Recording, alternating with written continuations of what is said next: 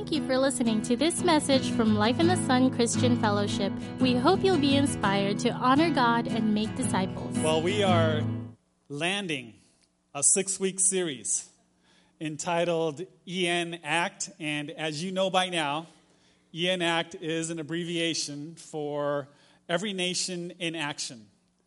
And I trust that you also know by now that uh, really Every Nation in Action is all about what God is doing in and through His church. Amen? It's all about what God is doing in and through His church. In fact, in week one, we talked about the church. And we said that, um, you know, everything that we do, everything that we're about, flows out of who we are as a church. And the number one characteristic that describes us as a church is a church that is Christ centered. And if you've been here for any length of time, you know from the music to the message, every week Jesus is the hero. Would you agree? And I thought that was so evident today. Mm. It's all about him. And then in week two, we highlighted that we are a church that is serving our community. Uh, we're building a church to impact our community. And we believe that the success of our church is measured by the condition of our community. And then in weeks three and four, we talked about the campus. We talked about our commitment to reach the next generation. And we believe that if we can change the campus, then we can change the world. And I thought it was a very powerful illustration when Pastor Noel was here a couple weeks ago. And he showed a picture of a young Oriental man up on the screen. And he said, Do you know this person? And of course, none of us did. And then he showed another picture of the same person many years later, and it was the leader of North Korea. And he said, as a young student, he had gone to school in Switzerland. And he said, if somebody had reached him when he was a student, imagine how the world could be a different place. If we can reach the campus, then we can change the world. Amen? By the way, the 10 day team uh, was very thankful and uh, very appreciative of all of your support. They felt very welcomed. Uh, they just love Guam and they love the people and they just felt the support. And I want to thank all of you who went out of your way to show it. Um, in fact, they said that their experience here on Guam exceeded their expectations. And uh, a special thank you to uh, Bill and Nell uh, from Blake's Car Rental who gave them a van while they were here. They were very generous.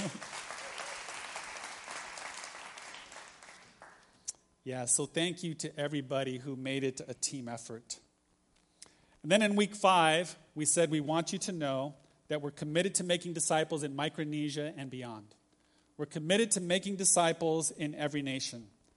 And today, we're completing this series. And it's important for you to know that everything we've talked about up to this point has been leading to today's message. And this is a pinnacle in our series. And so, if you would, I want to invite you to turn with me to Acts chapter 13, or click to Acts chapter 13, however you do it, verses 1 through 4. Acts 13, 1 through 4. I'll read it for you here on the screen. Now, in the church at Antioch, there were prophets and teachers Barnabas, Simeon called Niger, Lucius of Cyrene, Manaen, who had been brought up with Herod the Tetrarch and Saul.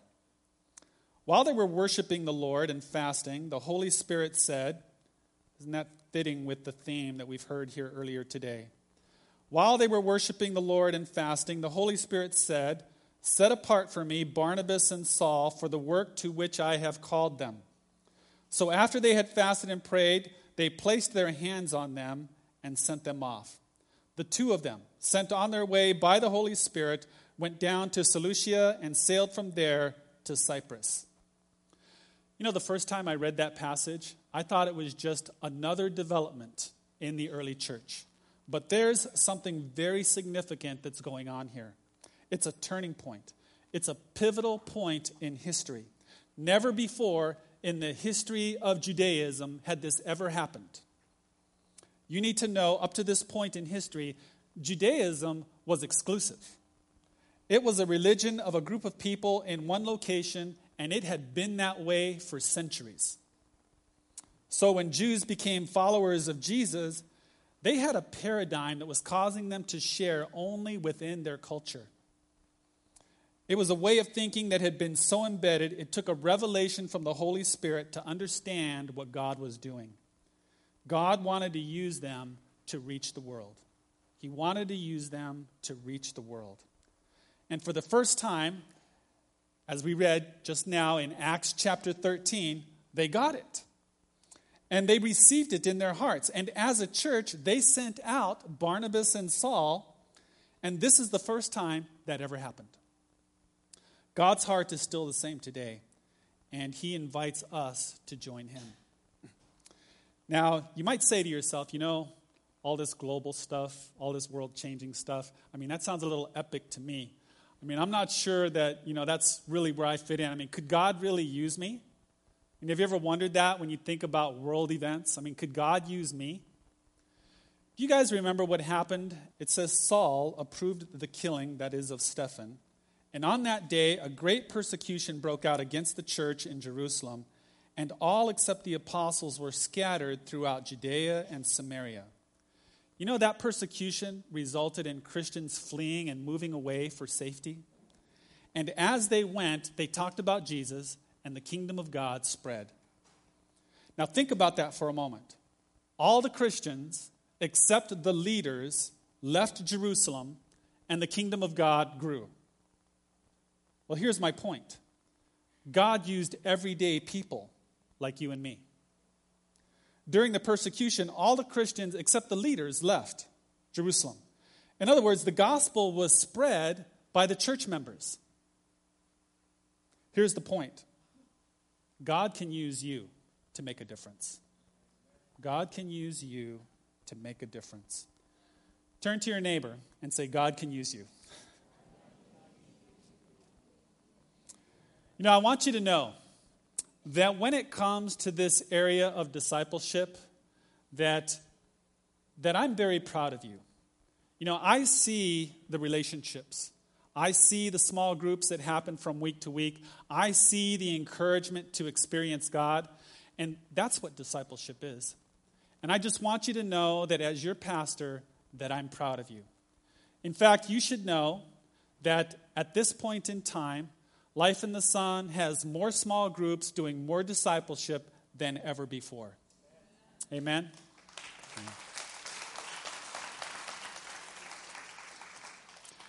In fact, let me just highlight one situation that happened on Friday. Our high school group meets over in the annex on Fridays, and uh, our group leader there is Jerwin. He's the leader of the high school group. And I happened to be passing through the room and as I was going back out, I overheard his conversation, and there was a new visitor in the group. And Jerwin was sharing words of encouragement and wisdom like a seasoned servant. I tell you, I was impressed. As I walked out, I thought, man, just sounds like the Spirit was on him.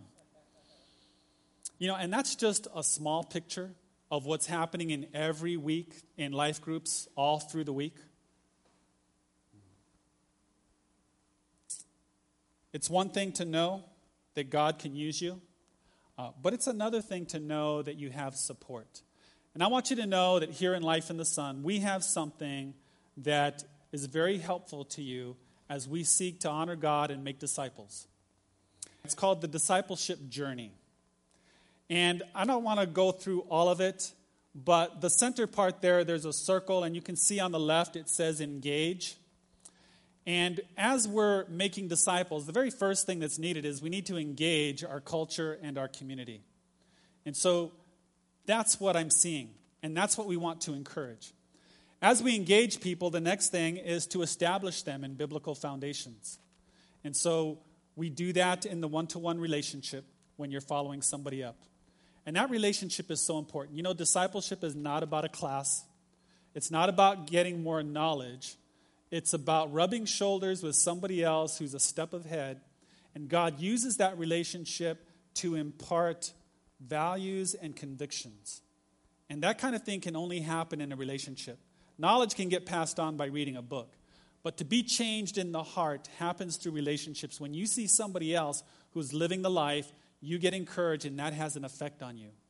And so we want to establish them in biblical foundations, we want to establish them in the Word, we want to establish them in relationships with people in the church. And then as that happens, then we want to equip them to be able to minister to other people. And so we need tools. And as tools are gained and people feel a little bit more confident to be able to minister to others, then we want to empower them to make disciples.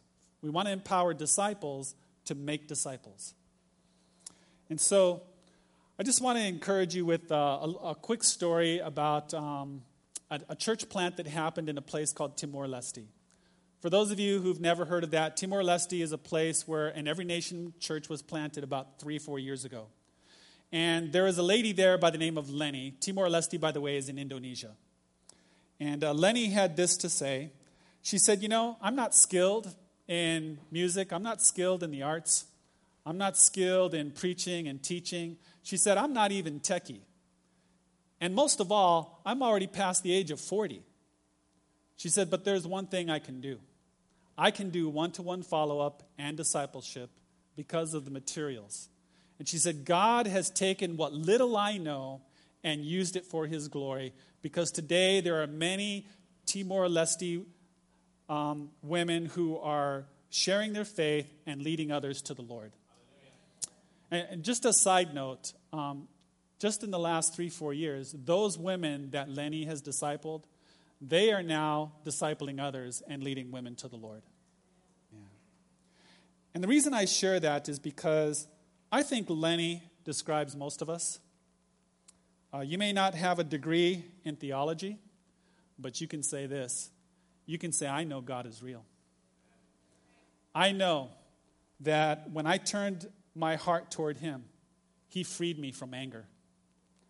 I know that when I trusted Him with finances, He blessed me above and beyond what I gave in my tithe. I surrendered and He gave me peace, or He restored my conscience, or He saved my marriage, or you could go on and on with your story. Amen? As you're seeking to be used of God, I thought Zandra's word was very appropriate. It's not about having a program or an agenda, which a chart like that can lead us to do. It's not about having a program or an agenda. It's about being led by His Spirit. And God wants to work through the hearts of men and women led by His Spirit to speak His truth in love and touch the hearts of other people.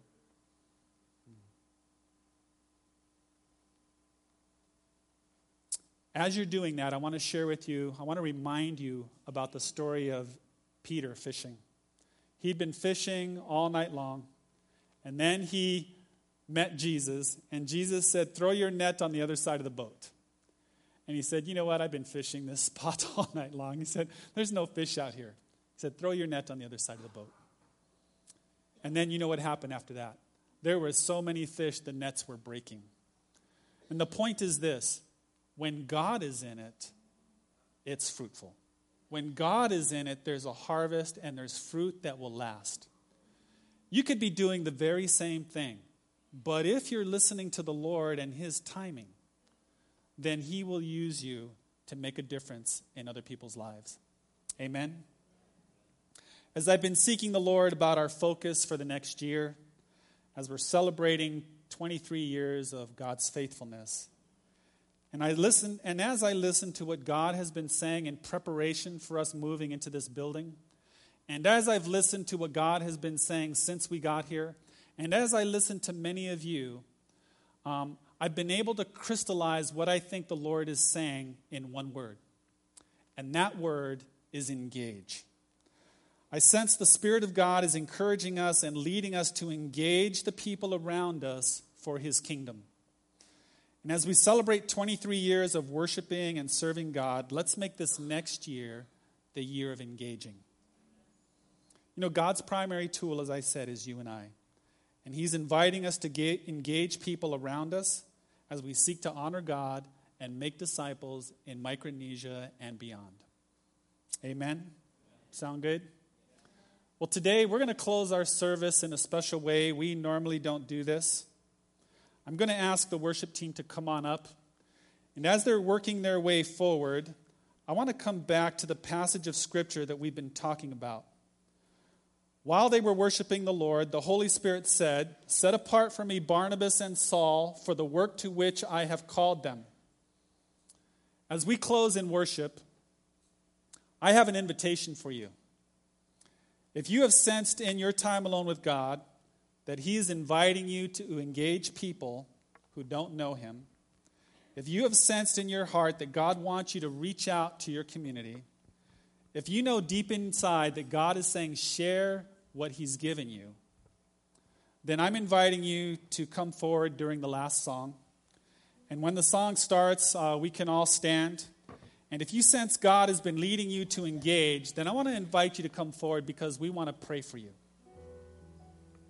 In verse 3 of Acts chapter 13, it says, So after they had fasted and prayed, sorry, by the way, we're not fasting because today we're celebrating our 23rd and there's lots of food over there.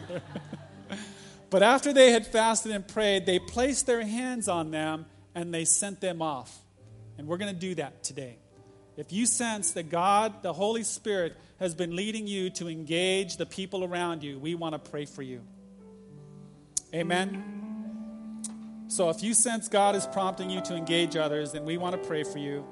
And we want you to experience all that God has for you in the assignments that He's given you and the, in the destiny that He has for you. We want to bless you. Amen. Okay, let's all stand.